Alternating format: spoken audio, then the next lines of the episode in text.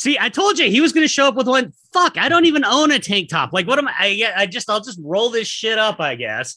Um, oh, you gotta get a screen capture. You gotta get a screen capture. You, wait, you gotta all of us doing the. I, I don't know how I could get it while I'm recording it, so I'll take a. I'm already recording, so I'll take a screenshot. Um, and Hold yes, anyway, Liam. So, Yeah. uh, Oh, is this the Jedi Council? Wow. right there. Hold on. Oh, I don't, oh, even, hey, I don't so- even own a tank top. What? So there's, I'm my send you a tank top. one. and then this this is one I'm not going to show because I'm embarrassed as shit of this one.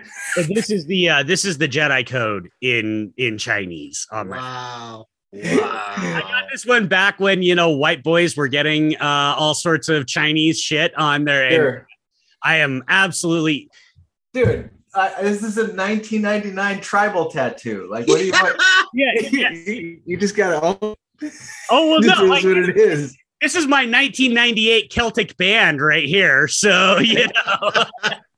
My friend, who I when I got this, my friend got a big Chinese thing on his back that was like for water. I was like, okay, dude. Oh, dude, when I was in the army, this is like back in 04, 05. Uh, there was a younger guy. He had a Chinese uh, thing down his uh, tricep, and so he was from like uh, Ohio, and so he was told it said uh, downtrodden times, you know. But we were in Korea, so one of the Korean soldiers there, they they're also like most. A lot of them are like fluent in uh, Chinese characters also because part of the language, part of the culture. Sure. And but this one, he was also very very fluent in English too, because they're all they're all college students, all the ones we work with. Anyway, so he he reads his arm and he says, in like in, in perfect English, dude, that says uh poor economic growth. it was so hilarious. Oh, man. Downtrodden times. They get tough times No, make you know tough what, people. That's actually a better tattoo, to be honest with you. Poor economic growth is a that's a very topical tattoo. That's never that's never gonna be out of style.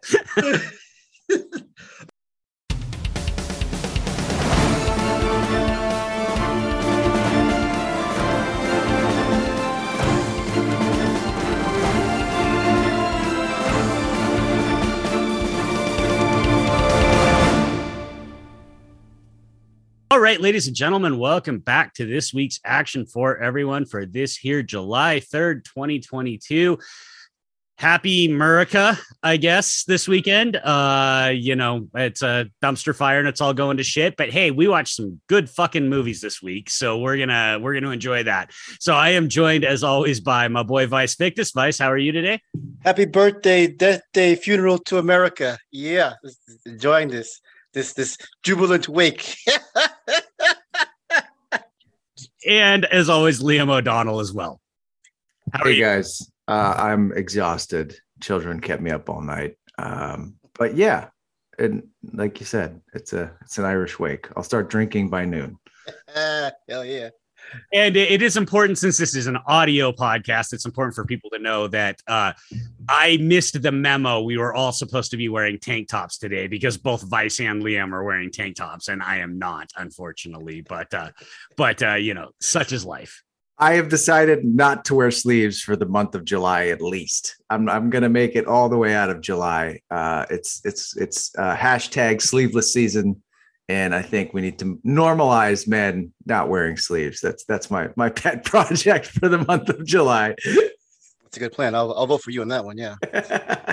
You know, it's. Uh, I, I just saw. I, I was talking to Vice before we started recording about that tweet that that guy that said no grown man should be wearing shorts unless they're doing sports or something like that, and I was like, um, that dude must be like 19 because I am old and the planet is cooking and my balls are dangling so far that I need I need shorts. I need the air under here. I'm not so much on the no sleeves, but I am absolutely on the uh the the no pants for uh, the month of July 100%.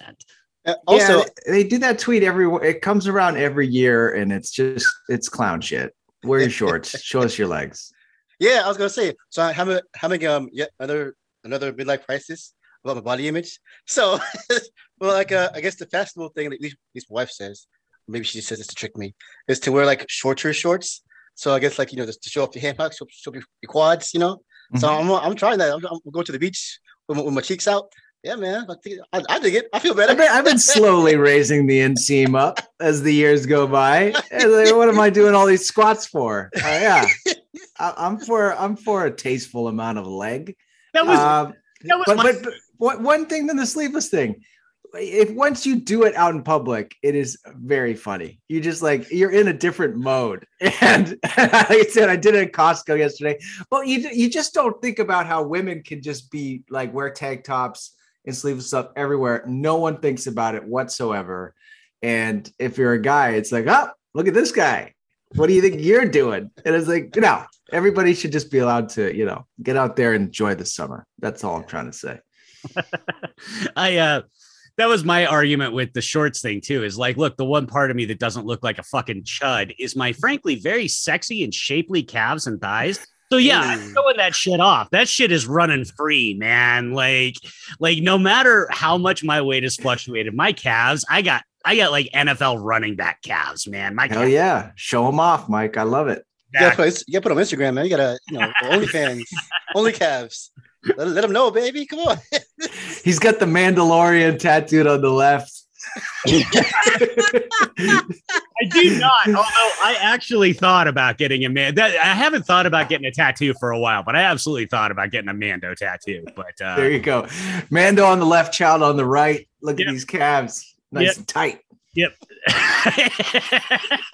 Oh, that's the that's the episode title right there, baby. Well, Oh, That's the writer of the show right there, ladies and gentlemen. That writer right there, just busting out that that rhyme, oh, oh, this is Mark. Wahlberg level rhyme right there. Hey, hey, okay wait this is a you said that uh you know we we had a nice compliment tweet from uh the lady of action twitter dahlia and she like loves our voices and mike said that i have mike mark Wahlberg light voice I was just busting Is- your balls that you're from. okay i was gonna say does anyone actually think i sound like i don't sound like i'm out of breath do i i'm not like I'm not just like I'm not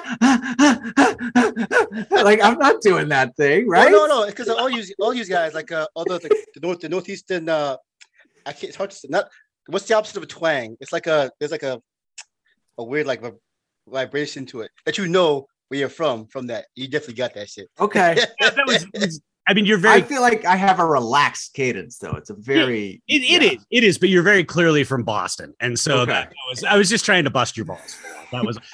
when I when I think of Wahlberg though, I just think of that like, hey, and then we're gonna get we're gonna get the money and we're gonna get there and we're gonna go there and it's gonna be great. It's gonna be great. We're gonna make money. Ah, ah, ah. And I'm just like, that's not me. Okay. Well, I'll tell you, uh, Dolly, if you're listening. First of all, thank you.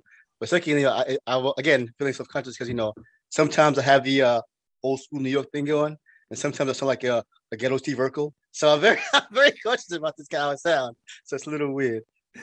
But thank You you. know, we do have three. It is it is three very like well uh distinct voices. And Mike, you said you have a nasally tone. And I think you sound more like a Mad Men character to me. You're like you're like Yeah. somewhere in between Duck and and Roger and Don because there's such a nice seasoning of nicotine and whiskey uh, on those vocal cords. Yeah, you're like you a- just sound like an old fashioned radio man. Exactly. Yeah, like the newsy kind of. Yeah, yeah. It's perfect. Again, once again, perfect radio voice and, and perfect radio calves. Oh my god, this is a shit show already today. This is a great show. What are you talking about? Fantastic. No, no, This no. top tier content. You guys, you guys better lock this shit up. It ain't getting any better than this. People are going to be out having barbecues tomorrow, listening to us uh, start shit, and it'll be it'll be delightful. Um, all right, well, let's actually we're we're only going to talk about two movies today. Um, one that all three of us have seen, one that two of us have seen. Uh, so let's uh, let's start off with the one that all three of us have seen. Uh, we all watched. Uh, and again, uh, when if you're listening and I mispronounce his name, don't hesitate to correct me. Uh, Le Van Kiet's The Princess. Um, I'll say, I mean, my thoughts are pretty well known, but uh, but Vice, you actually just watched this this morning, so let's start with you. What did you think? Yeah, just now. Um, it. Oh man, you know what? So last night, I I didn't see it last night because I was watching the UFC fight. Um, a little underwhelming, and so to see this thing this morning, that shit brightened my fucking day. It's just uh, I was just I had heard all the hype from our, our fellow action Twitter followers, um, so I, but I was still a little cautious. But no, this is legit. This is a legit martial arts film with uh, it, it, it's just a strange um. Well, I haven't done a post yet about it, but if I had to do my little image board thing, it's it's kind of like oh, someone mentioned it's like a, it's like a, a video game boss rush, um, with like the inverted princess instead of the rescuing the princess at the top of the tower, she's coming down the tower and has to fight her way out, like with by by challenging and defeating these uh everly increasing giant barbarian goons. It just it is it sounds so kind of it's almost like one of those things like it's so obviously brilliant. Why haven't anybody, anybody done this before? You know, like it's just a great little concept, a small like a contained concept, but it works so well. And of course, again, that's part we know to the director's um, you know previous works, uh, Furie, uh, for in particular. So, but so which is to say again, it's a full-on act martial arts action film, uh, starring Joey King as the titular princess. And yeah, man, and for her, I gotta say, I she is a ah, this is an action forever. She's an action forever certified action-packed white girl. Wow, she was very impressive. I, I, oh, oh, well, I mean, actually, I don't see her. I know she's like a teen slash kid young adult star or whatever. But I, I don't know what else she's been in. Has she, has she done any like action before? Because she was really impressive here. I I I, I, I never seen anything doing like that. Um, but no, yeah, but she's really hasn't done much action. Uh, this is this is really kind of a an action coming out party for her. Uh, oh yeah. And uh, yeah, and, and like I said, I'll I'll circle back to me, but yeah, she did the fucking work. I mean, yeah. Talk a lot about how you got to do the work, and she did the fucking work. Yeah, it's yeah, to have her kind of showing out with other, you know, two other well-known, you know, action stars. You know, here of course is uh, Veronica Ngo um, from Furie, of course. Uh, here have a, a key role, and our, our girl Olga Olga Kurylenko be doing like doing that badass villain thing with the with the sexy dangerous whip. it's so great. But you know, so but so yeah, she has these this, this really high tier action director, these two well known female action stars, international female action stars, and she shows the fuck up. Like she she she puts it in and like you know it carries carries this movie. But you know at the same time, everyone's doing great work. You know Dominic uh, uh Dominic Cooper, no, yeah, as the main villain.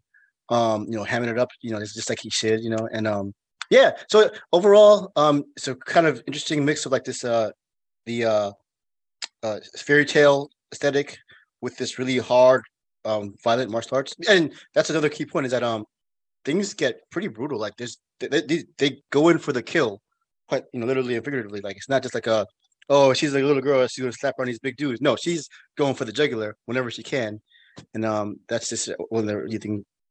Yeah, and then that's really impressive thing about the martial arts in this case is that um, you know, she's I think Joey King. I think she's like five something, five four. She was just she's in, in her life and on the film. She's an obviously smaller, uh, smaller young woman compared to all her enemies. And so one of the things I like, I don't like saying you know, oh, the, if you're a woman and you're smaller, you can't fight. It's not realistic, quote unquote, in a movie. It's a fucking movie. But what they do is um the way they kind of work through that is that um one she's very agile and very graceful, but also she has you know she has like plenty of power and, and movements. But uh, a good thing that any any martial arts film will do is they'll use the hero uses the environment, uses their weapons to their full effect, uses the situations around them. It's just a really well thought out action scenes, and uh, and they and she makes use of the, all, all, those uh, all those situations really well. And yeah, like I said, like you know, it's still it's still like it's still swords and well swords and shields and stuff. It's still like you know, blades going through th- throats and and weak points, and you know, it's it's still very bloody, and that, I think it also elevates everything that makes you kind of buy into the not just the action, but also the the, the drama that's suspense of it. Because you know she's she's getting fucked up. Like it's it's as um another comparison. It's, it's it is pretty much like a reverse Die Hard. She is you know little Princess John McClane, trying to you know getting more and more worn down and beat down as the movie goes on. But she's she's powering through. She's soldiering through because you know she has that heart. Yeah. So all, all these all these little details come out and they all amplify each other to make a really, really satisfying, fun little martial arts flick. Um, yeah, you it's, you can see as far as like it's, it's, it's just on Hulu, so you can kind of see the budget. You know, it's not quite, it's not a big, grandiose. Uh, you know, it's not Star Wars. It's not a, uh, it's, it's, it's not uh, the Last Duel. Nothing, nothing that that grand in scope or or or refinement, of course. But no, it, it does what it what it's aiming to do really well, really effectively. So overall, I had a great time. Uh, yeah, definitely recommend this one. Liam, your thoughts? Yeah, no, I, I, I, I'm definitely curious about like how this was made and, and what its budget was because to me you know it really it, it's a great example of of what i think streaming should be doing. Um it feels like they had the days. It feels like like you guys are saying she did the the work that well that's prep and that's money in prep and that's the stuff you don't get to do on an indie budget you know and so some of that's like some of that sometimes isn't fair when you say, "Oh, it's like well, like sometimes these actors, like uh, on on indie movies, like like mine, for example, or, or or others, it's like they're just getting the job like a month out, you know, and it's all kind of getting pulled together. This feels like you know she had at least uh, a couple months of of of work, and and and the fights, I think, uh, they're really really well shot. I actually like the way most of the movie is shot. I, I, I could tell almost right from the beginning um, when the camera kind of drifts over the bed and and and brings uh, the the first two uh, victims into her uh, room and just the, the the way that it was setting up the space. I was like, oh, it immediately put me at ease and felt like I was in good hands. Um, and again, one of my, my questions about the budget and everything is I thought that the sets were fantastic and I thought their the production design was really good. And um, I, I the, however they were stretching that budget, because eh, I mean, little things like these interstitial sets that are like the when you're moving in between the walls from rooms to rooms, those are like tricky and they're, they're expensive and it's the stuff that people try to make you cut. Um, so yeah, I, I actually felt like it looked really, really good. It there's a couple of of uh, of only okay CG shots, but I felt like almost everything in camera looked great. Um, and so yeah, I, I I also just from like uh I love these type of scripts that just sort of like you you wake up and and that's it and you go go go. Uh, I do think it was smart to be a streaming movie. I do think it would have had weirdly, you know, it, it, it's it's kind of such a weird in between. Like we're saying, it's like you're appealing to um, these these uh, fairy tale tropes, but you're mixing it with this hardcore action. And so I think I think it ended up being in the right spot. You know, it's not one of those like I saw a couple people being like, "Oh, I think this would have made a lot of money at the box office." I think it would have struggled. Um, even even movies that um, are kind of more naturally within the like dude tropes, like uh, Dredd struggled at the box office, and you could compare these two. So I think it's uh, it's probably going to find its, its biggest audience here because obviously jo- Joey King has a huge following uh, because of her kissing booth movies. Um, but yeah, I was just really, you know, I like I was saying, it, it, there was just so many fights. There's actually very little dialogue in the movie, and it is just wall to wall, you know, inventive bloodshed. And it's kind of one of the things going back to last week when I was a little disappointed with some of the uh, the fighting uh, repetitiveness in, in the Obi-Wan show. And it's like, well, this thing's wall-to-wall fights, and I never felt like it got too repetitive. And right when it would go up to the edge of getting repetitive, you know, a statue would fall on a guy, and you're like, oh, great, I don't have to see the same fight again. So I I, I felt like it was very aware of of um, of what it was doing and and what the audience needed um i'm trying to think of it. There was just there's some some some stuff with the structure and the setup that felt like i wanted some of the information that came later a little sooner so i could get those things but there's it all kind of gets answered and it, again it's it's 94 minutes long which is uh you know it just feels like it's it's very well calibrated movie um you know produced by original film neal moritz. The guy just knows what he's doing and uh, and and and my boy uh, Derek Kolstad's a producer as well. Uh, and I think this is the writer's first uh, produced script. So congrats on that as well. A really cool movie. Yeah, I um I mean, I kind of flipped shit for this one if you followed me on Twitter the other night. Uh, and I will shout out our boy Larry, Larry Sternshine, uh, Woovember. He's the only one that uh, noticed. I, I, think everybody must have thought I was an idiot because when I did my image board, I had the raid picture upside down. And he's the only one who figured out why. He's the only one that like pointed out, like, oh, I see. Because it's the reverse raid. She's fighting her way down to the bottom of the building. Um, and it's got raid level action. I mean, that was really the movie that I, I thought of. Obviously, the raid's a much more serious tone, but in terms of just opening you up, starting you right off, and and this relentless pace uh, as she goes through this this building, uh, really, that's what it, really reminded me of. Um, couple things I do want to shout out. Yes, obviously my girl Olga with a whip. Thank you, Liam. Yes, she can kill me at any time. As I responded to you, she can stand on my damn throat for all I care. Like yeah. as soon as I saw her with the whip, I was like, oh, well, no wonder Mike is fucking going crazy for this movie. It's like it's catnip for him. Um, I was a little disappointed. One criticism I do have because I do agree, Liam, with your criticisms a little bit of the structure. I think it's a little. I mean, I didn't care because I had so much fun, but there's certainly some this is one of those movies where if I'm trying to be objective, I still think it's a really, really terrific movie. I'm, but I'm probably like letterboxing it at like three, three and a half stars.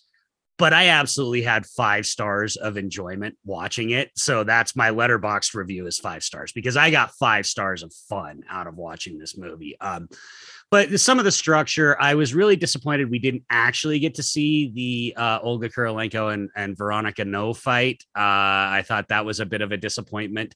Although I was, I spent the entire movie terrified they were going to kill off Veronica Ngo. Spoiler, but you'll you'll be happy watching the movie knowing that they're not going to kill her off uh, because she's she's terrific. I mean, Le Van Kiet just hooks her the fuck up, which of course he did in Furie too. I mean, yeah. he he clearly loves her, loves working with her, and and absolutely hooks her as opposed to like say her role in the old guard, yeah. where yeah, I know they're setting her up to be the big bad villain in the sequel, but like it's a big bunch of nothing in that movie. Here she gets hooked up.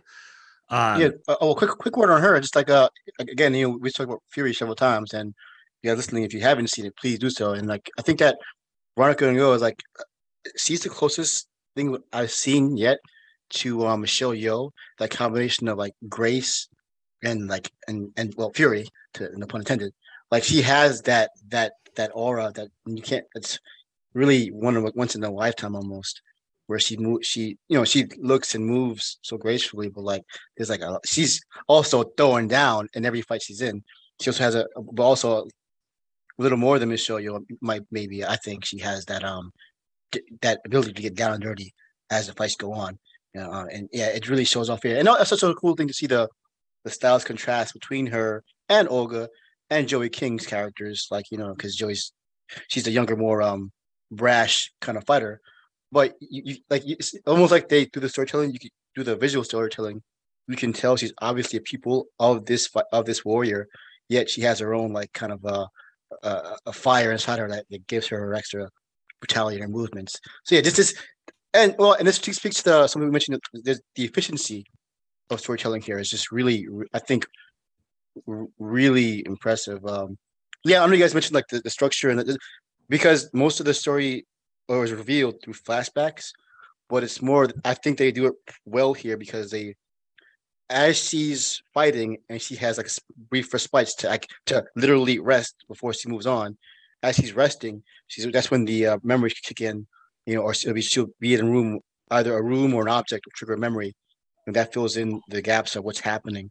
And I thought that was really, I thought that was a really effective way to to get the story tight and and moving without having to like sit there and, and talk and explain, you know, or have her actually say, "Oh, this is when my father, you know, was going to sell me off or whatever." Well, you know, whatever whatever it is, like a I thought that was just a really interesting way to do all that. Um, yeah, and and um, oh, uh, another key point that I wanted to bring up. Uh, uh, we talk again, once again. I, I always bring up the uh, video game movie connection of recent years, and um, I wish I could.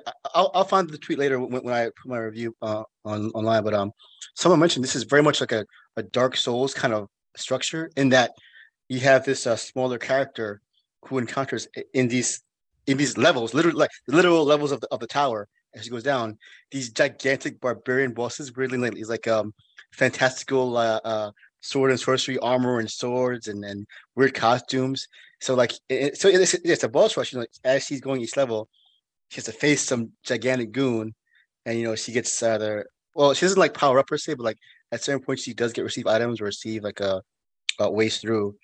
And yeah, and even even like you said, even the uh, trap doors slash hidden passageways, like it's all this kind of uh classic video game structure.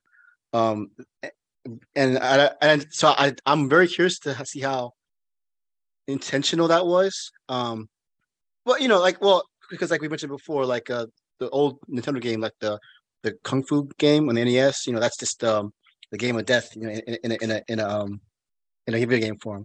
So you know that, that this connection has always been with us, but just to see this kind of just to see it in 2022 expressed this way, um, it's just it was really fascinating. It was really fun to fun to like absorb all these like little um influences, connections in, in know all, all these things together in this new newer movie.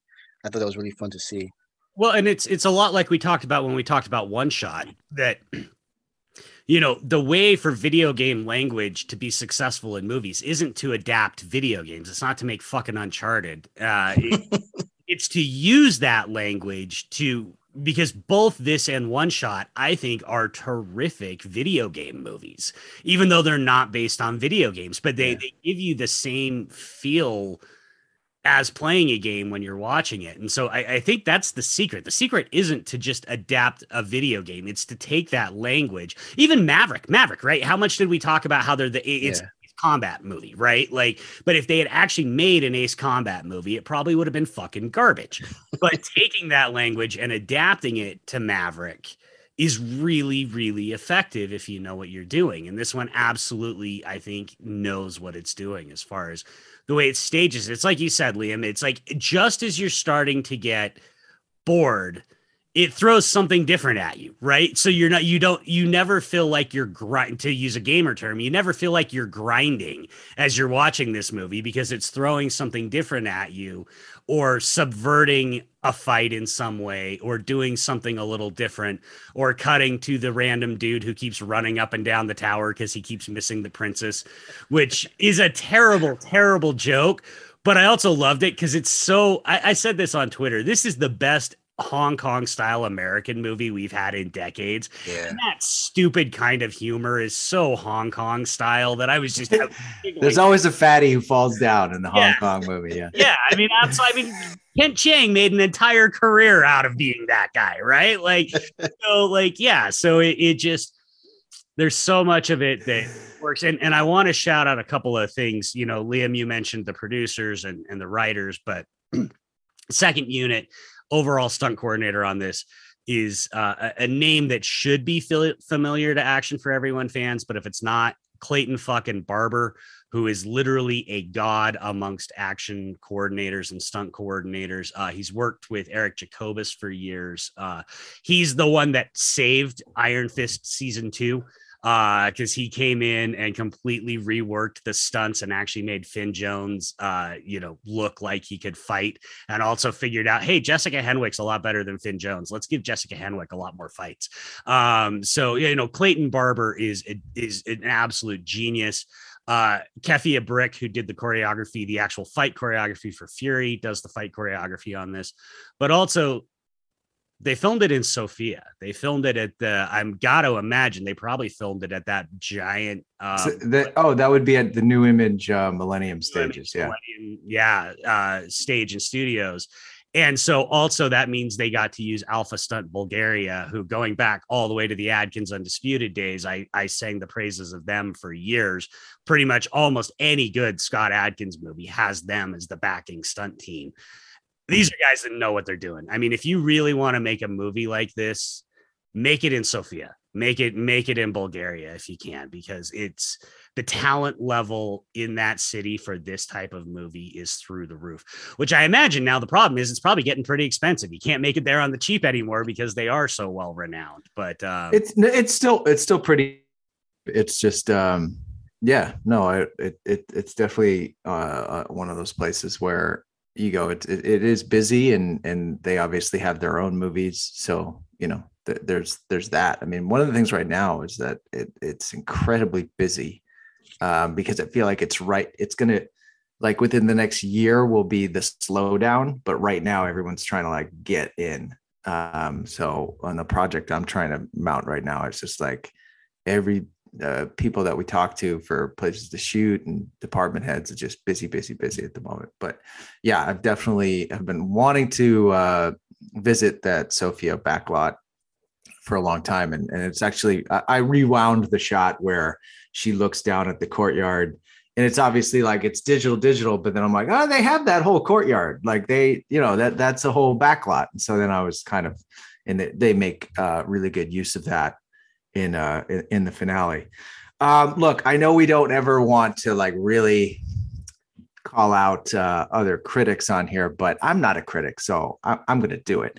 Uh, I just did a little Google of that, that, that this the IndieWire review, and I just want to just read to you guys a paragraph and then tell you what this the writer has no fucking idea what they're talking about. So this is uh, from our boy David uh, Ehrlich's uh, review, which is the princess. It's Rapunzel meets the raid in Hulu's exasperatingly cheap Joey King vehicle. Okay. The fight scenes, clanging, hectic, and choreographed with just enough artistry and tension to make you feel like feel Kiet's frustration at not being able to do more with them are far too slow and repetitive for the princess to get away with having so little else to offer. I'm I'm getting nervous. I'm getting like my, my blood pressure is starting to pound. But they're so bruising and kinetic enough to evidence John Wick mastermind Derek Kolstad's involvement with the project. Okay, so they're not slow. I don't know what the fuck he's talking about. Is he just used to everything being cut so fast that he can't actually comprehend when you can see the people moving through the space and doing the work? Second, Derek is not fucking like getting in there and choreographing the fights, you fucking moron. It has nothing to do with that. Like he, I guarantee his producing credit is probably that he did did a pass on the script or helped the writers with the script, did something like that and it in it it's their first credit to preserve that they gave him a producing credit it's not like he's going in there and being like uh, you know just people just he this writer who's supposed to be like an insider on the process is falling for the marketing of having him be a producer on it and thinking that that suddenly means that like the nuts and bolts of the fight scene are being done by a writer producer anyway um and when and when they fall flat, it's not for lack of trying. Joey King isn't quite up to snuff with Keanu Reeves. And the brief scenes where the rookie is asked to fight side by side uh, with uh, Veronica Ngo are borderline cruel. But she gives it her all. Every swing feels telegraphed well in advance, but you wouldn't want to be the receiving end of them. I think she held her own great in the scenes with Veronica. I thought that they they had a nice contrast. And yeah, guess who? Most people aren't up to snuff with Keanu Reeves. The guy's been doing on screen action for longer than everyone's been alive. Um, but I, I just didn't think it was even a comparable thing to to bring up. It's more about like what uh, actress, especially as as uh, as Vice is so well pointed out, an action packed white girl in her like early 20s is doing this level of martial arts in a film. I, I can't remember the last time I've seen it.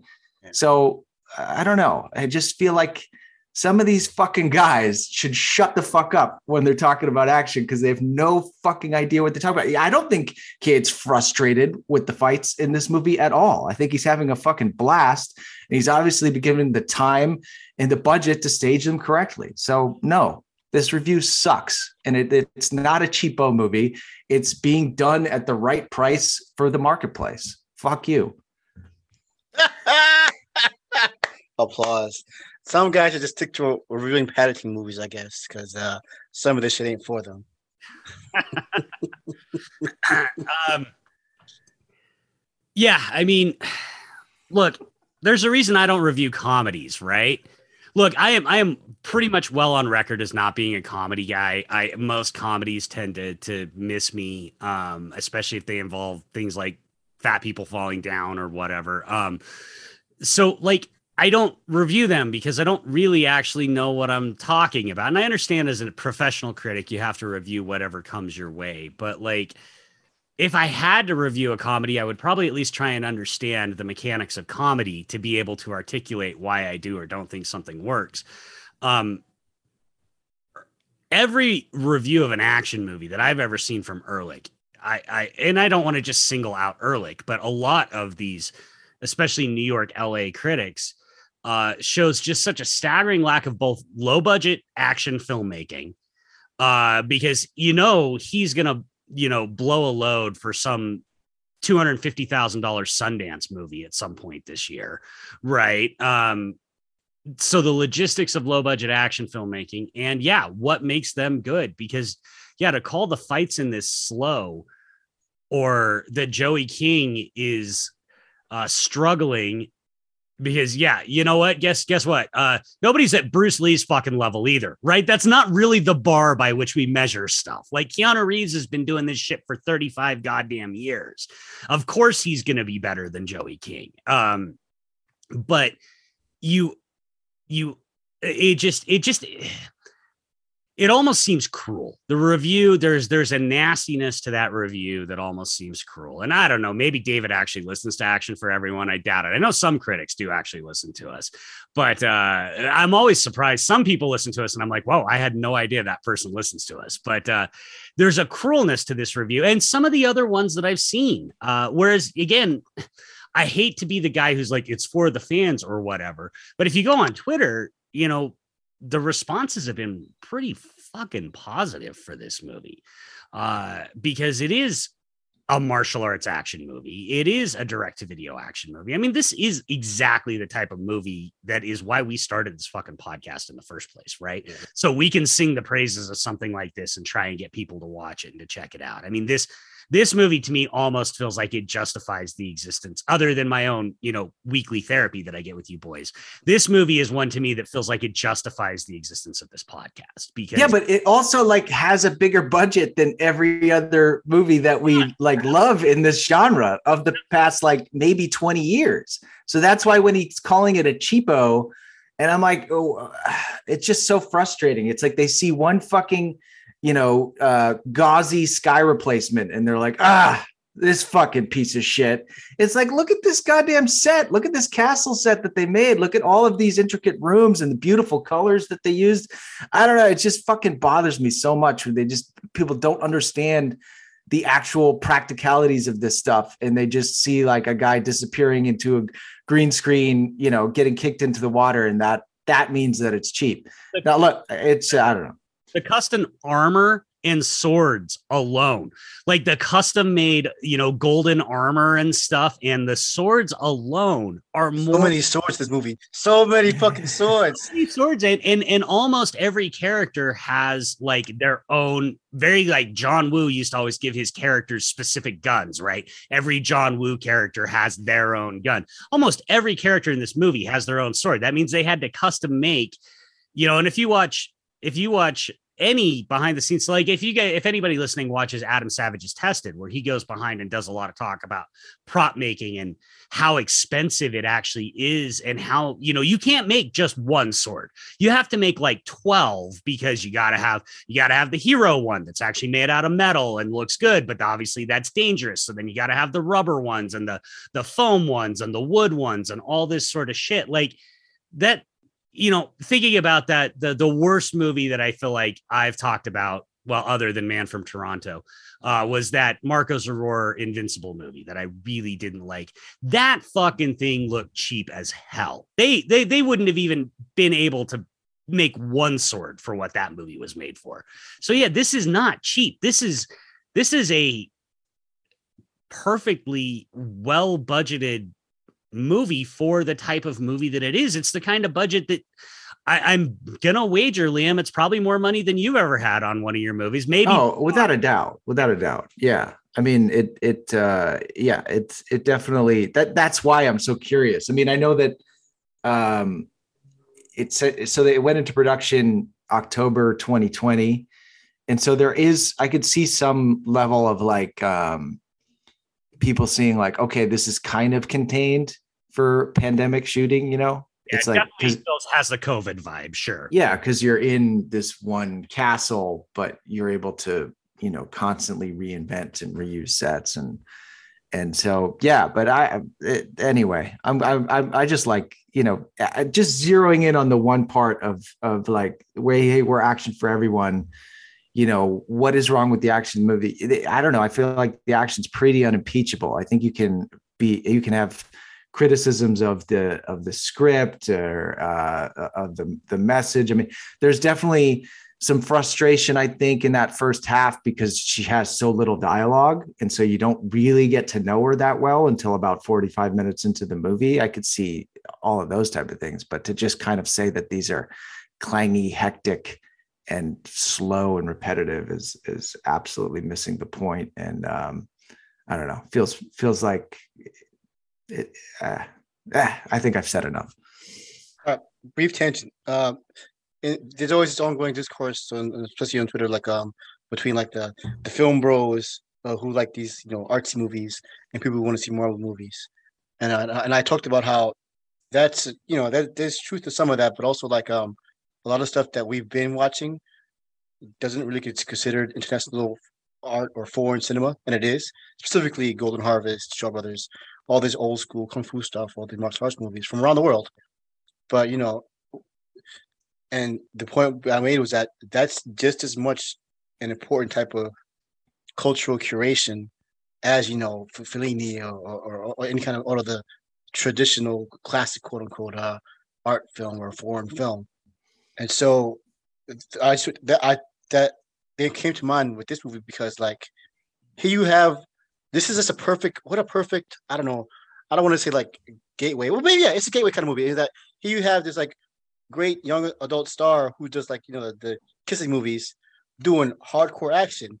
So some you know some little kid or is gonna watch this. Oh hey, I know her from the kiss movie. She I, lo- I love her, and they see her put a knife through a, a goon's throat or set a dude on fire. Like that's that's gonna blow their mind. Like to see like the, the cute little girl from the from you know, adult doing this like hardcore Rambo action shit. This is like this is like the beauty of cinema, you know, like open people's minds to do shit. Like this is like a perfect movie for that, and to just denigrate it like that, it's just a, that is anti-art, really, and like you know, against everything some of these people proclaim they champion about film. Like this is like you, you know, if nothing else, you got to meet people where they are. You know, yeah, the theaters are dying and whatever bullshit, bullshit, whatever. Like, yeah, but like, like we said, we're here now, 2022. Streaming this thing is not going away. This is how you do it. This is how you open people's minds to new shit. Like doing everything this movie is doing right. This is how it's done. So yeah, some of these guys can just fuck up, like as you said. And it's also a wildly international film. You've got yeah. a Vietnamese director, a Vietnamese fight coordinator, a Vietnamese uh, co-star, an American girl starring, uh, an American stunt coordinator, and uh, and uh, Olga Kurylenko, a kick-ass Russian, and a Bulgarian, uh, you know, action team and and stuff. I mean, this is this is really this is the kind of shit we used to get all the time in the 90s. You know, when Tsui Hark and John Woo and, and Ringo yeah. Lam were coming over here and they were bringing their teams and we were getting these really truly, truly internationally cooperative and internationally sort of diverse films.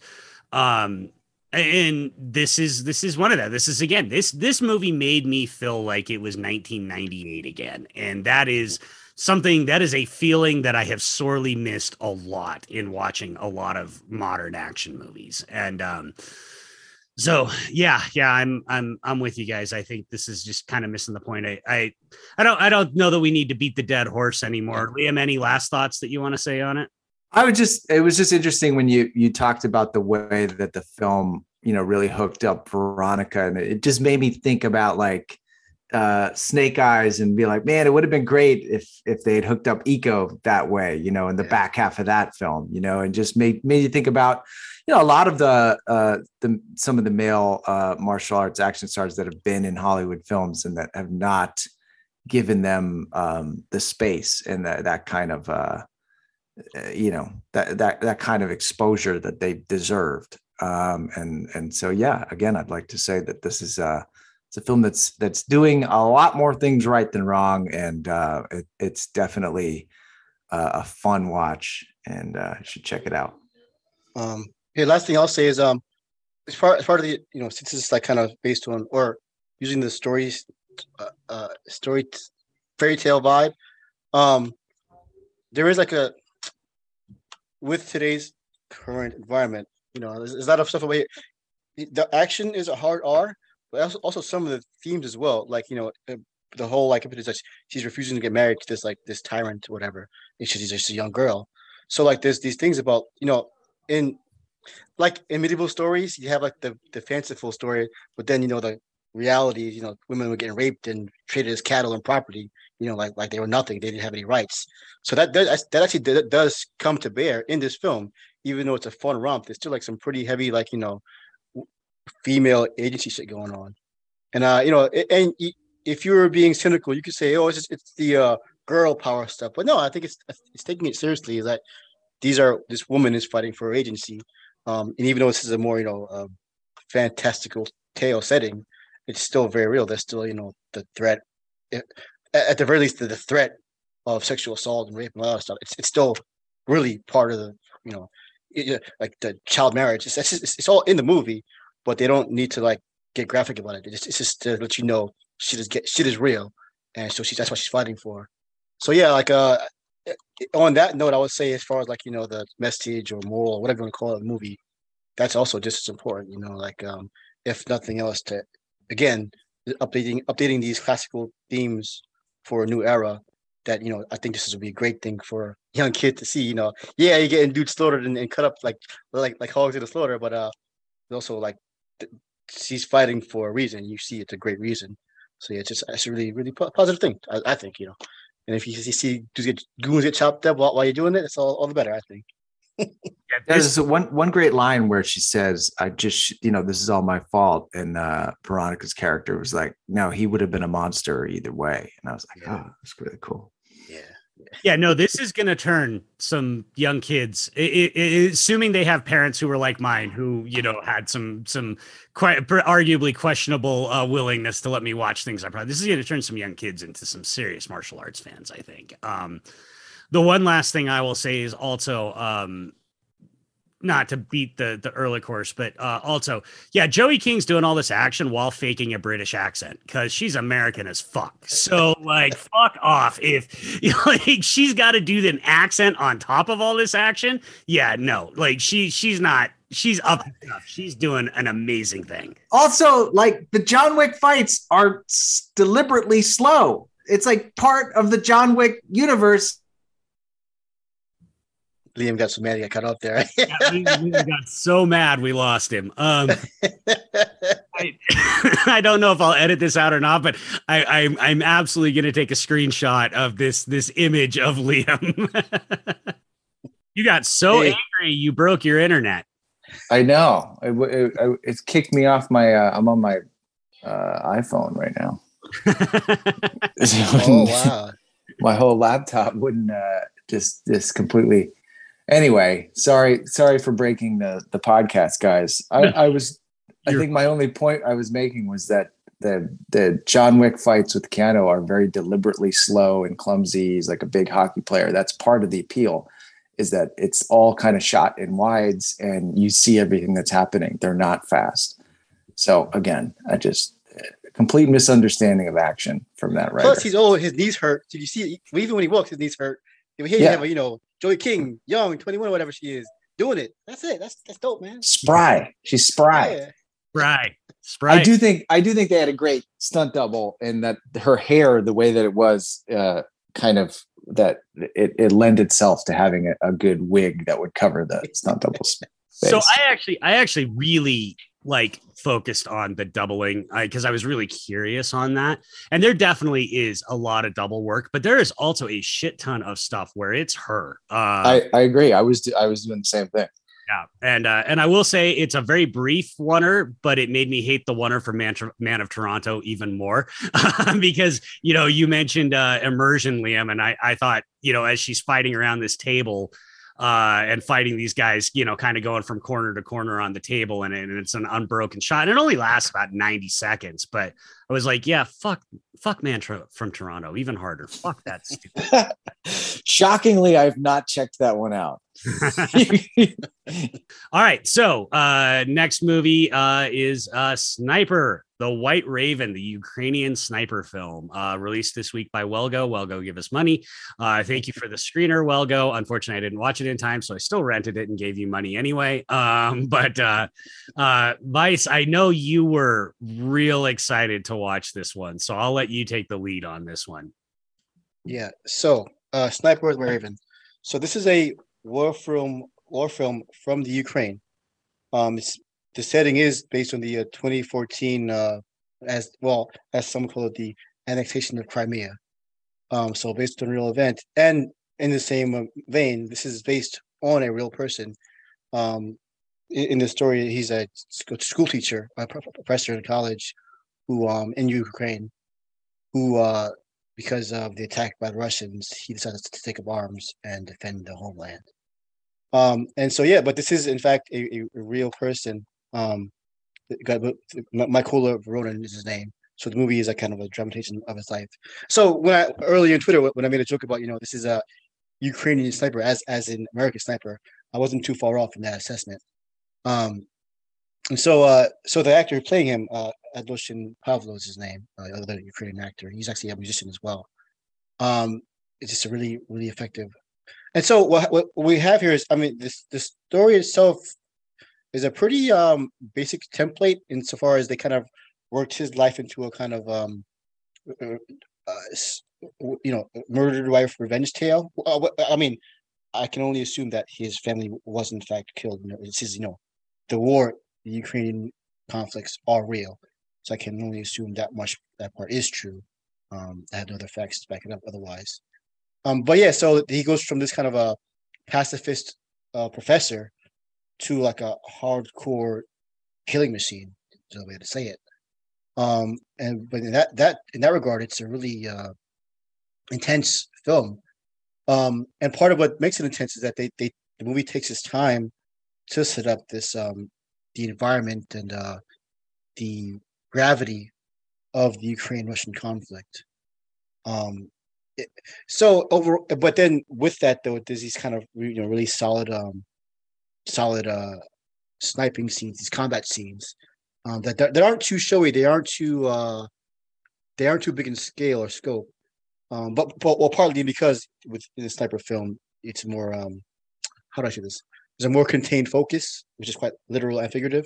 You know sniper's lens and uh, uh the engagement state taken. you know it's not it's not a whole tank battalion fighting. It's one or two guys versus a small group of uh, enemies. So they have the action itself is more contained than a larger scale war film. But that also that that that same that element ratchets up the tension and drama as well.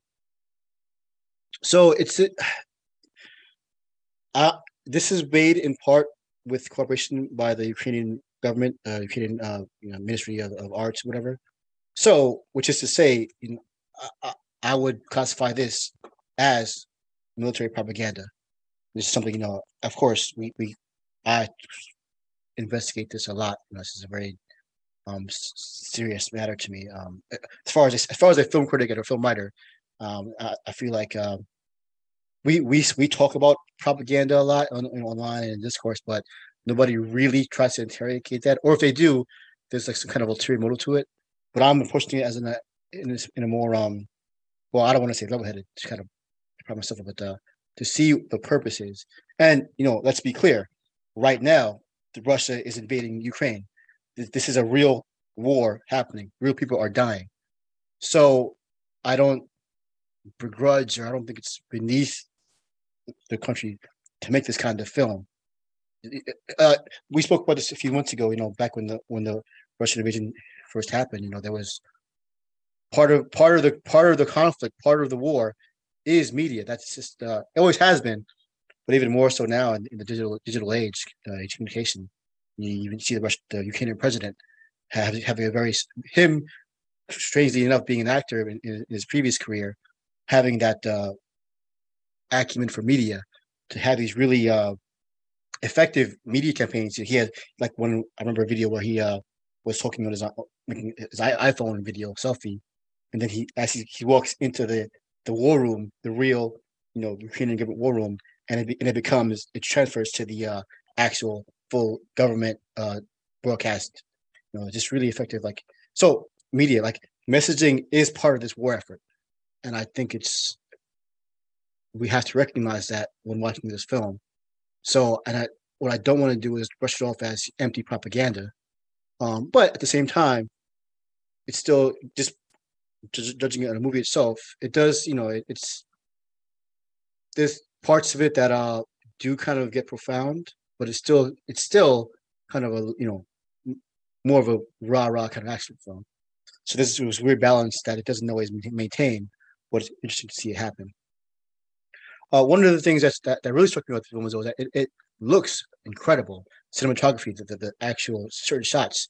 This looks like a high end kind of a, a quote unquote foreign art film. You know, it's a definitely foreign film, of course. Um, and so I, I, mentioned before in my in my Twitter and stuff in my Letterboxd, that um it's in this strange space of being like a made for DTV action movie like like the sniper sequels that we've seen, you know, starring Tom Berenger and so forth, but also like a very serious like a art house drama about modern conflict. Um, I, am thinking specifically of there was a movie I seen a few years ago uh, called The Load. Um, uh, it was and it was about the uh, Yugoslavian uh, NATO bombing campaign during the 90s and it involved a this uh, this uh, simple truck driver who kind of unknowingly was transporting bodies uh, for for us for the uh, uh, uh the insurgent or for the um, militants there. You know, it, it, but he wasn't really sure. But you know, that that was that was his way. He had to survive somehow. And that movie itself wasn't turned based on a real documentary about a, a truck that was found uh, with bodies in it. They kind of so the the drop the fictional movie kind of uh imagines or construct deconstructs how that might have happened. Anyway, it's it's a very like slow paced, low key, quiet drama that's dealing with a very serious topic. And so you have both those elements in this film in Sniper Raven. You have this kind of a uh, pretty uh, amped up um, action cliche movie with this certain level of slow pace and uh, and and beautiful imagery. Um, and again, I think it, it kind of works in the theme of the film being about snipers. You know, like part of. Oh, so uh, a few years back when I was in Fort Drum, uh, I talked to a, a, veteran. He had gotten out, um, but he was uh, doing filmmaking. He was uh, doing camera work and stuff, doing independent camera camera and films. He he was a sniper. He was a uh, he, he he did that in in his military time. And I asked him, um, did did the skills that you had as a sniper transfer over to the filmmaking at all? And he said absolutely. He said that it is looking through the lens of a camera was in his mind the same kind of mechanics as looking through the lens of a rifle. And it was just a very profound kind of thing to realize, you know, like a and um yeah, so and I and I kind of see that in this film where like uh you have these um as the as the uh, mechanics of how snipers work, the, the stalking, the uh, long breadth of time to observe the environment, take it all in, and set and stage everything for your actions. You kind of see that in both the filmmaking and in the and playing out in the story. Um, well, as opposed to something like, well, for example, another famous uh, big budget sniper film, Enemy at the Gates, uh, Jude Law, uh, Ed Harris. They they they do in that film, they are able to um, evoke that sense of patience and tension that sniping makes. But you know, they, they kind of up the melodrama for you know for the sake of the story. Um, there is some of that here in Sniper Raven, but um, there's definitely again that that kind of that strange uh, I don't know how to describe the European slow pace thing to it. That's evolved a little more, so it makes this really unique uh, sensation. Now, I mentioned before, you know, based on the real person. So, and part of when I say that the uh, these two elements, the DTV part and the art house part, don't quite mix. So Mykola Voronin, the sniper himself, the real one, he co-wrote the movie. He wrote much of this film himself, and so I, I think there is a bit of uh, aggrandization, self-aggrandization to this film. You know, uh, again, it's hard to tell exactly which parts are true and which parts are just made up for a drama effect. Um, so there's definitely a lot of like you know like Rambo slash uh, uh, GI Jane, uh, kind of like you know boot camp stuff, and and you know he's he's actually a badass, even though he, you think he's a, a dweeb. No, he's he's he's awesome. So there's some of that going on, but um, they also don't kind of they don't really shy away from the the horror of it a little bit.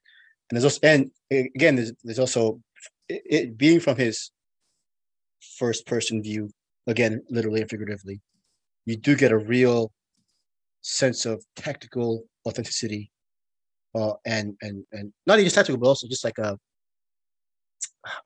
gravity of the gravity of what it's like to kill someone from that far away yet so close in your mind in your, in your mind's eye in your literal eye so yeah there's that strange tension that happens with this uh kind of this this this uh boosted up drama and the real shit going on. Because again, this is a real war. These are real people dying happening right now as as as we fucking speak. Um, so I think in, in the end for that, then that's probably like the the biggest uh the biggest problem with movies that um because at certain points in in the beginning in the first half, you do see the tension of him being a pacifist and being a man of science and a man of about who cares about the environment and about people. You do see that sudden turn in his soul when he's t- when when when he has taken from him, but also when he gets when he takes his first life. And so you see the movie kind of creeping towards that internal struggle, that that uh, point about how war destroys us inside and out. But again, since the guy wrote it, uh, it he kind of they never interrogate that, and so he just kind of like becomes a badass. That's how the kind of movie kind of goes off into the end. Um, and I will say, uh, well, and so I haven't been able to um properly analyze his um. I don't know how to say this. Uh, I'm talking like this until analyst now because uh, this is part of what I used to do. I haven't been able to like properly analyze his profile yet, but I have seen his his actual Facebook profile and stuff, and he does seem to be. I don't know how. Else, I'm trying to think of a word between intense and extreme, because I don't want to call him extremist. Uh, zealot. That's the word. He's a very much a zealot. And again, just understandable because he's in a real war fighting for his life and fighting for his country against a massive oppressive uh, re- uh, uh, regime and a war machine. But I do get the sense that, um, you know, like similar to stories like, you know, Chris Kyle, the you know, famed American sniper, I do get a sense that he's, uh, if not inflating or just, uh, there's very much a one side to this kind of thing.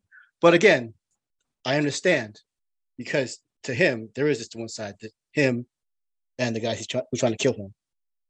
So, and so I, I think uh, if if it was possible to remove, uh, ironically, if it was possible to remove him from the film, it might have been able to make that jump into more profundity of how it affect the war affects not only the people getting murdered but them inside. But you know, he he's not able to make that remove that, that detachment. So in the end, it's kind of just being a re- really still high level kind of action romp with some moments of drama and profundity to it. Um, so yeah, I, I do recommend this film. I absolutely like, like one just as a just as a solid action film. Again, the the actual combat scenes with sniping, um, really well made, really well staged. Um, oh, there's even uh, because like uh, the guy was like a uh, he was a a physicist and engineer professor. He had two like multiple degrees. The the the science or the process of military sniping is very much about math and physics and stuff. So part of the uh the second act, I guess you could say, of him like in sniper school, it's not just like, you know, oh, I'm a badass, do push-ups and, and weightlifting, though it is that too. It's him using his like his nerd math skills to figure out the uh, trajectories for bullets better than his teacher. it's a really, it's a really interesting uh, twist on like the the the um the training montage or the uh, or the military training uh, scenes we see in other movies like Full Metal Jacket or whatever. It's a very interesting thing, like to see that, and then you, you that makes you understand why, presumably in real life, why he was so adept at sniping because he had that knowledge, uh, that skill set with him so yeah, it's, it's, it's interesting spin on on that on that element of, of a military of a war film. Um, so yeah, so okay, I'll, I'll in the end, um, I do think people should see this, uh, and I do think it's a really solid movie. But just the same, I think it's also important because of what it means outside of the film itself. It is a piece of military propaganda. We do need to study that, but we don't. We shouldn't. I think the fixation on Marvel films or American films, they're by the DoD, while well founded, is missing the point or lacking any efficacy of that analysis.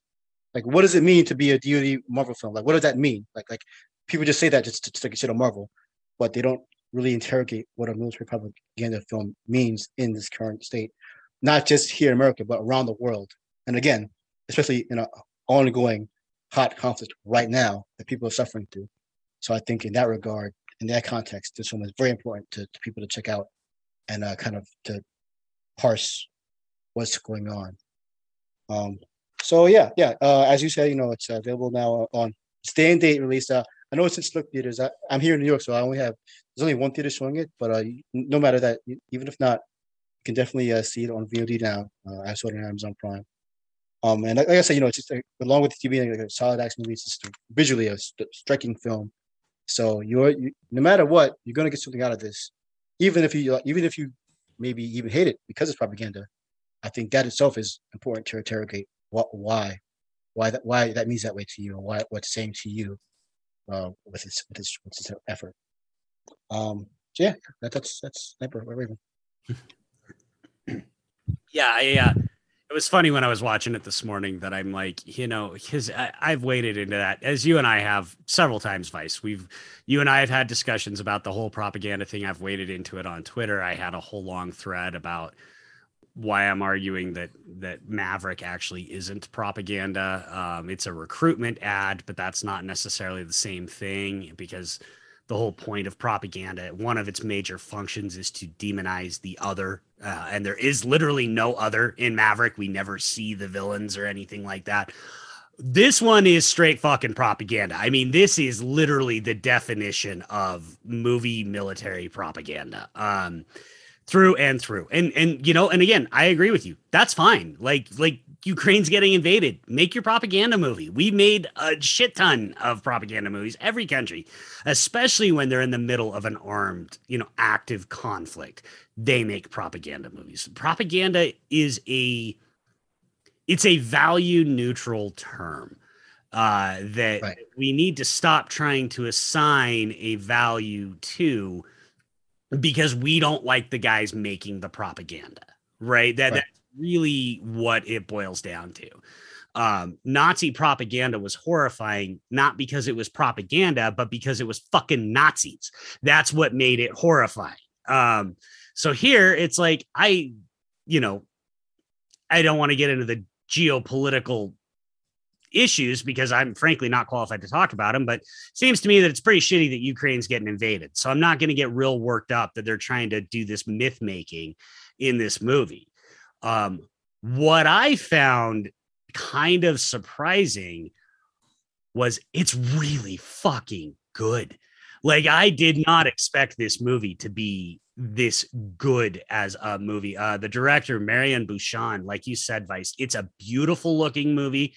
Uh, there are so many varied environments in which the sniping scenes take place, uh, and and the way you know when I first started watching it, I thought, oh, this is just going to be a movie that's gray the whole way through, but it's not at all. There's there's these sniping scenes where they're in like these golden wheat fields, and it it absolutely almost looks like a you know like a Terrence Malick movie. And yeah, exactly. Yeah.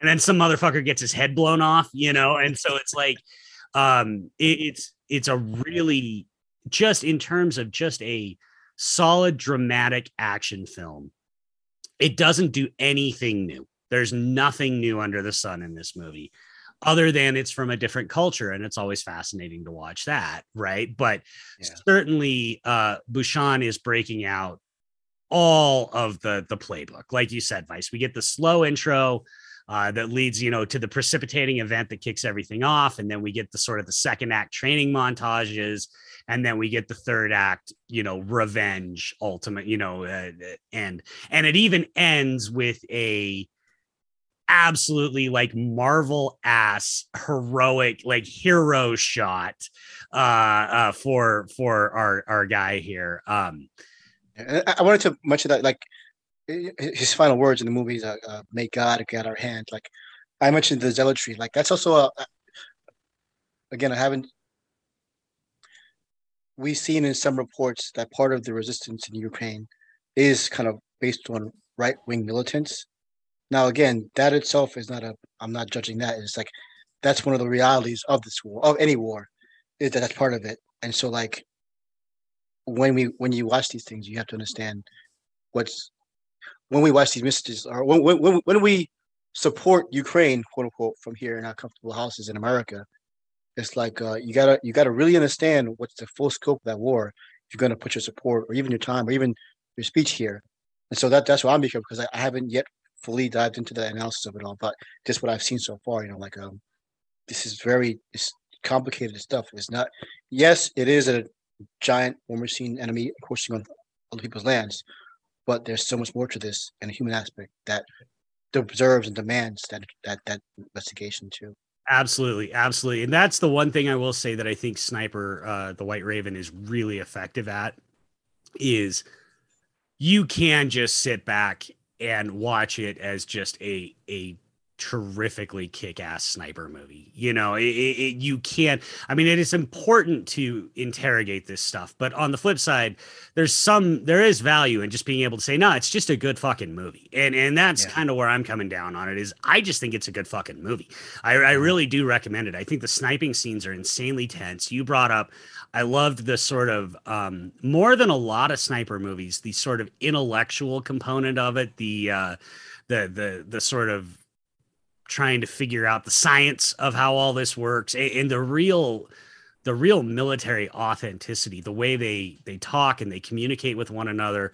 It's a bunch of stuff you know and again it's it's it's a bunch of stuff that i i don't know how authentic it is because i've never been in the ukrainian military but it felt it felt very authentic the way they communicate the terms they say stuff like that and, and it's different than what we see in american military movies and so that's that's got value. Um, there's a lot to interrogate in it, but for people wondering, is it, are you just going to enjoy yourself watching the movie? I, I, mean, I think it's an unequivocal yes. I, I think yeah. it's absolutely just a, a, a, really, really well done, terrific little sniper movie. All the geopolitical stuff, you know, aside, it's a good time. It's a good film. Um, yeah. And so that's you know it's it's a it's a pretty strong rec for me uh to on this one um given the caveats that we've already talked about. Yeah. And I, I mentioned before, you know, that the whole thing, that whole thing with the our seemingly weird division between like high art and you know low art. Like, uh, this is a this is a good example of uh, a, a effective thing that's doing both of those. Like, um, it's it's it's going for the your attention, your jugular, um, but it's doing it at least visually in a really impressive, like a really high-minded way that's, that's uh, worth it. Um, oh well, and before, well, I just kind of tangentially related this. I know there's been a couple of um recent uh international war films that I've I think have on this level or or it's on that level um that are people should see and are really available. Uh, I was reminded a lot of um the Netflix film that came out. I think it was uh, 2020, Mosul. It features an all um, Arabic cast. It's, it's, it's, it's about setting place in the Iraq War, the current um, Iraq uh, invasion uh, against ISIS, and you know it's all in Arabic, and um, it, I, I got that sense that that sense of authenticity and and, and intensity from that film from here at Ravenville. So like that's another thing. Um, and you know it's it's, it's American production, but it's again all American cast.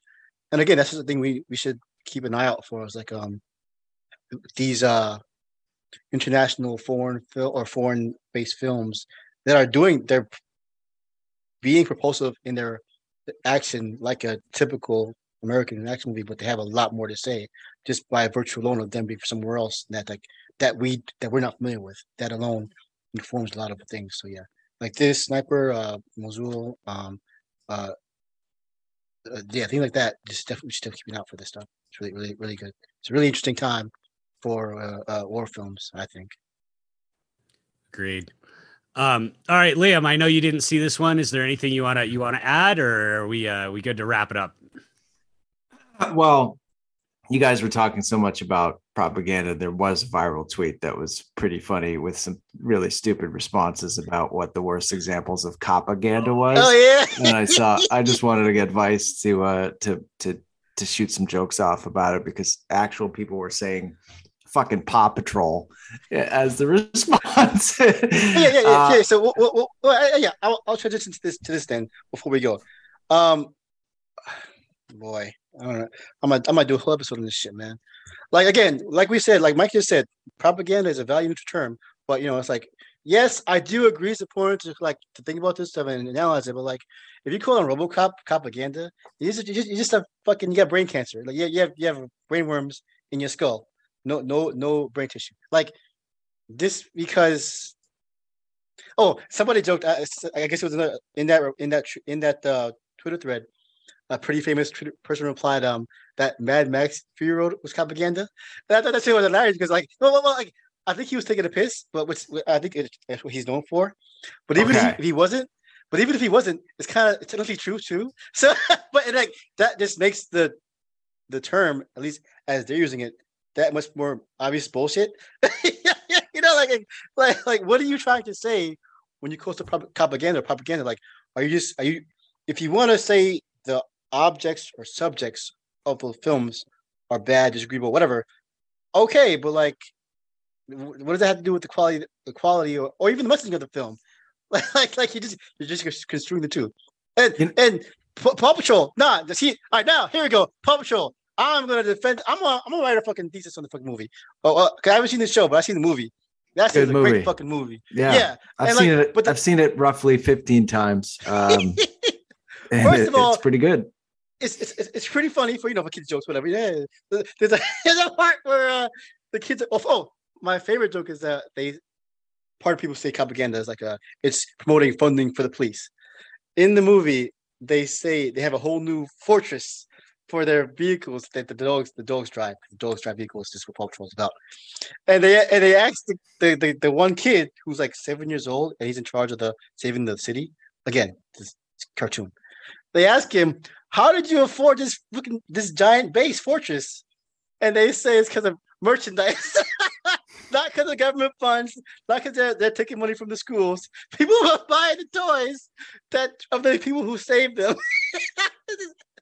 like like the this property is very aware of like you know I think uh the issues, the real issues of like you know military policing, police overbearing, brutality. I think it understands this quite clearly, and so it doesn't even not that it doesn't bother with it.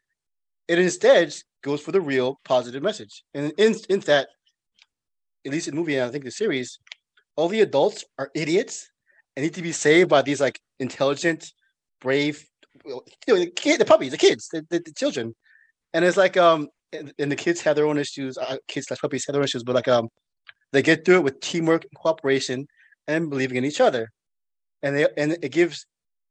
Well, as I'm watching it, I'm like, this is this this kind of gives a kid a sense of agency, like that they can change the world positively, even though they can't maybe not have power in their own lives necessarily, but like, or even the world around them if, if things seem so crazy, you know. And again, this is like this speaks to real shit. You know, we're talking about the, the fucking school shootings and everything. Like, you know, I think a lot of kids, as as I'm seeing this, you know, messages and, and comments through through Twitter and online, you know, like a lot of kids kind of feel that way. They had just kind of like grew up with it. But so this kind of message is important that you have an agency or you can invoke a sense of agency within yourself in in the great chaos of the world that you live in and that's part of the that's part of the what's great this this this movie great or whatever like, like it's it's this is a good thing it's not like it's the opposite of propaganda it's like believing in the community and yourself you know and and then uh and, and my favorite part this is a spoiler for the movie it's well, fucking spoiler probably for the movie listen to me is that at the end the uh the non-science non-climate change believing mayor who's like a billionaire hint wink wink hint hint gets arrested for uh With with, with, with shitty with the shitty wig. Yeah, yeah. He gets arrested. yeah. He gets arrested for like uh, the reckless and negligence. You know, like meanwhile, you know, all these fucking leaders are still walking free. You know, like this is like the total opposite of propaganda, if that even means anything. But like that's this is a that's a it's a good positive movie for the children, for you, for us, the grown people, it's like it's good. For, it's good for everybody. Plus, the toys look fun. I guess I don't know. I don't. I don't have kids. So I haven't bought a Paw Patrol toy. But yeah, I, I'm to say that about Patrol because people go fucking wild on that shit, man.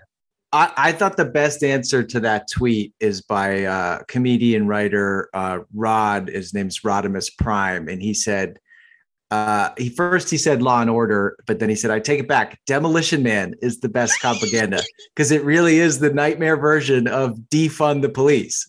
It's hilarious satire, but it definitely works on the if the police get soft, criminals will run the world narrative. And I was like, that that's actually within the text. You're not like twisting things around and completely saying just because the cops are heroes that means it's propaganda. But you, That- but you know that what? actually is that one. yeah. even No, that- they, they're very aware in making jokes of it the whole Yeah. time. But Well, I, I was gonna say because like people say RoboCop is that because RoboCop they say it shows the same thing, but again, that's you don't you're not paying attention to the movie because in the text of the film, OCP is in tr- is has orchestrated the crime wave. It's not just like the cops are going now. There's crime now. They made it happen for like a real estate scheme. So it's the same kind of like because in the you know Yeah, yeah, the- whatever. In Right. the, in the Bushman, he orchestrates he orchestrates the crime wave. Like it's the same shit. true, true. But I do remember even as a kid being like, "Yeah, just let just let Stallone take care of these criminals." it's like part of it.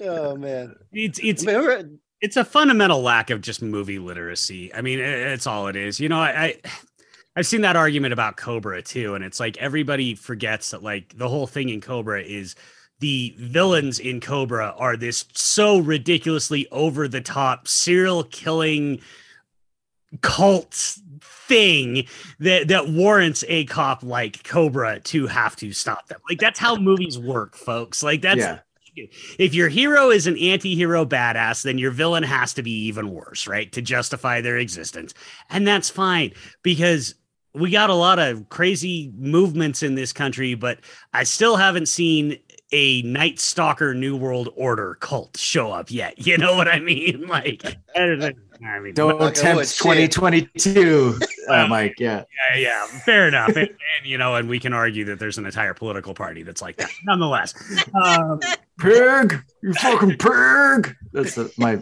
uh, impression of the bad guy from Cobra. but uh but yeah no it's uh, whatever. I- I- these terms i was talking to to our friend of the show former host once and future guest or former uh guest once and future guest matt esri about this because he his answer was hard boiled which john was hard boiled which is yeah also 100% fucking true Uh, Uh, you mean like, like, like the literal, literal best? That's the best, like right there. yeah, yeah, and then that you know the movie where like a cop actually kills another cop and the other cop smacks him in the face and says, "Get over it, we got a job to do." Um, you know, I mean, it's uh, but those terms, propaganda, propaganda, all of that shit, those terms get thrown about so just wildly by people who don't have any understanding of they they they're meaningless as terms now. And and you guys, I say this on here on Twitter all the time. Words have fucking meaning. One of the things that I have found most dispiriting about social media over the last few years is we have just decided that words mean whatever the fuck we want them to mean. And that's not how fucking words work, right? Words have meaning. Words matter. Propaganda is a a it's a dumb bullshit made up term to begin with, but it also within that has a specific meaning and it does not just mean any fucking movie or TV show involving fucking cops. That's not how this works. Propaganda is not something that just says, "Hey, we're cool." Right? Like the Navy is cool in Top Gun. That's not fucking propaganda. That's an advertisement. Those are different fucking things, right? Words matter. Um that's my rant. I'm done. I don't want to. I don't want to keep ranting. I, All I'm- good. Yeah, no. All good. Well, everybody's gotten mad today, and I haven't lost it yet. So now I got my rant and I managed to do it without breaking the internet. So uh, um, well, yeah. If we're wrapping it up, the other, uh, you know, it's Fourth of July, and um, I have uh, family in town, and and and my ten year old uh, niece wanted to watch her favorite movie, which she got to watch in class uh, some brilliant teacher put on National Treasure. So we watched that the other night on Disney Plus. It's definitely a great Fourth of July movie.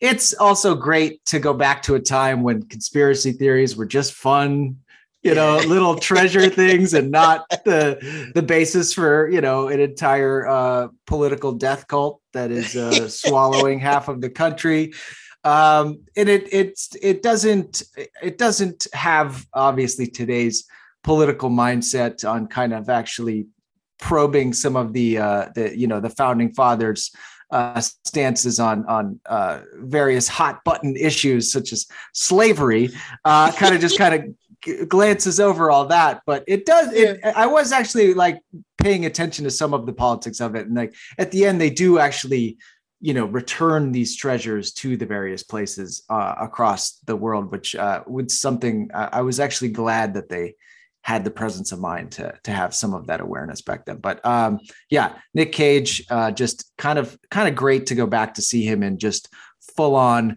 magician illusionist entertaining mode. Like he walks into the to where the the declaration of independence is and he just kind of glides across the room like flashes the points at the camera and uh, you know every single scene it's like someone saying something esoteric and then he's just kind of like no no no no it had to be this and that no, no, no, no it's a light bulb. And you're like okay great. It's just fantastic. So um yeah that's my uh fourth of july rec uh for for a classic. You got to follow it up with book of secrets because book of secrets has one of my absolute favorite cage scenes when they're uh, when they're on the stairs and he's got to create a distraction and he starts marching down the stairs going wrong about us wrong about everything. And then the, the guy's like uh, oh you've brought the bobbies down on us uh, oh my god it's it's it's it's peak nick cage like i think the first one is a much better movie than but i think book of secrets is a bit of a mess but that scene is like I watch that scene on YouTube probably I'm not exaggerating, probably weekly. I love it so much. So you got you gotta you gotta rewatch Book of Secrets too. Yeah, no, I saw it at the time, but I haven't haven't rewatched hadn't rewatched either of them. So yeah, they want to see the second one, all the girls. So we'll check it out. Yeah. I think I'm gonna give uh Independence Day cliche enough another try. I haven't seen it in a year, so maybe I'll maybe I'll check out 100 to get get that one last one last taste of uh what a good president feels like. well, useful one. I may have seen that one a few times. Uh, say yeah. you're in pretty good company with the uh, with the two of us here on that one. I, I may have I may have watched Independence Day, uh, you know, once or twice. Well, yeah. Beyond that, though, definitely definitely time for some barbecue. I gotta get ready. I gotta get the, get the ribs going. yep, I got pork bellies. I got ribs. Oh, yeah. I got uh yeah we're going we're going all out over here chicken feet we got chicken feet because we got a lot, a lot of oh uh, yeah yeah we're going crazy yeah you gotta you gotta show me the pictures of that that's, that's, that sounds good it's a hundred we have similar here so i'm not leaving my house i i i barbecue and i ain't doing anything that involves me going out onto the surface of the goddamn sun um so i will uh, I will probably be in my house watching Captain America: The First Avenger, which is July go to. So nice. All right, boys, love you. This was great. I hope you do have a good holiday. Vice, where can people find you? Oh, I'm on Instagram, being hot and putting pictures of my food. So just check me out there. Letterboxd and being smart. because I got good reviews. Unlike you, Ehrlich. I'm just playing Ehrlich. Am I playing Ehrlich? You don't know, do you? you? You don't know a lot of things. Yeah, and I'm on Twitter talking shit like I'm doing now, like on this podcast, but more so at Vice Victus. oh, I'm I'm Liam Odin on, on Twitter and Instagram, and uh, yeah, uh, representing meathead culture around Los Angeles. Sleeveless in July, baby. Sleeveless in July. Sleeveless uh, season. I am. Uh, you can find me on Twitter at Hibachi Justice. You can follow the show at A4E Podcast on Twitter. That's the letter A, the number four, the letter E Podcast on Twitter. You're listening to us, so you know you can find us anywhere podcasts are found. Boys, let's do it again next week. I don't know what we're at. Is, is Thor out next week, or is that another couple of weeks? It's next week. Next week. So I'm expecting we'll probably at least talk about Thor. So I don't know yeah. what about. But uh, I'll be seeing Thor for sure. So love you, love you both. Let's do it again next week. Cheers. Take care.